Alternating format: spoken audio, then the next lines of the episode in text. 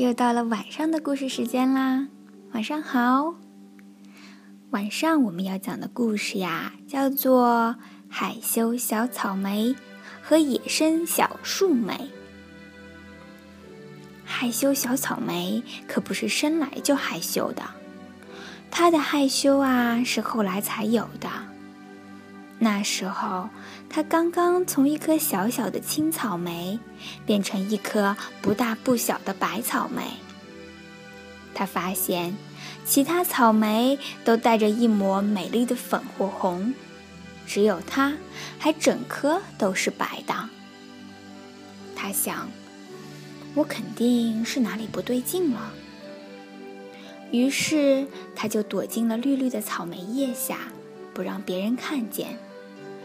其他草莓越长越红了，可他却一直躲在叶子底下，让它显得更白了。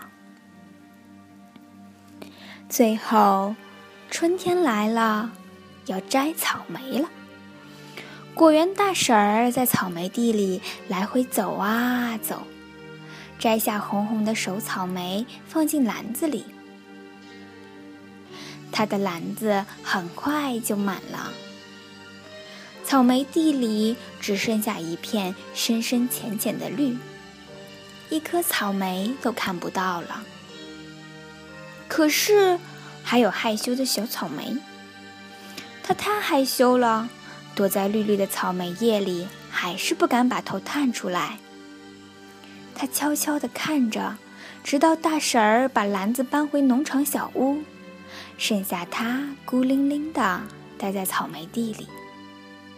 可他不用孤单很久，一颗野生的小树莓穿过篱笆，把头探进了草莓地里。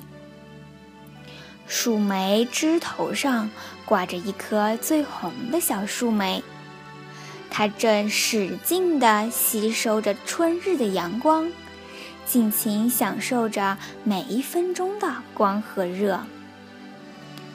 树莓的枝条每天都在长，野生小树莓一点点地向害羞小草莓这边靠近。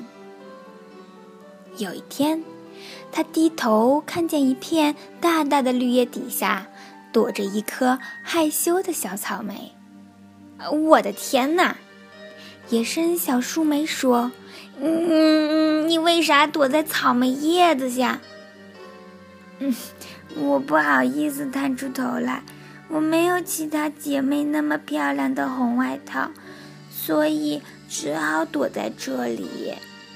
害羞小草莓低声说：“嗯，可是。”野生小树莓说：“嗯，难道你不知道，有了金色阳光的帮助，你才能变成熟透的红草莓吗？”话音刚落，呼的一阵风吹来，帮他把小白草莓头顶的叶子掀开了。小白草莓终于回到了阳光下。过了几天，在春日温暖明媚的阳光下，害羞小草莓脱掉了她的白外套，变成熟透的红草莓。她很快就跟野生小树莓一样漂亮了。虽然野生小树莓总觉得自己红得更耀眼，不过他们可没有时间去争吵。果园大婶回来找她落在这里的园艺手套，发现这两颗红红的梅子正在阳光下等着她来摘呢。那天晚上，果园大婶用害羞小草莓和野生小树莓来装饰自己的生日蛋糕。参加生日会的人都说，他们从来没有见过那么红那么漂亮的梅子。好了，晚安。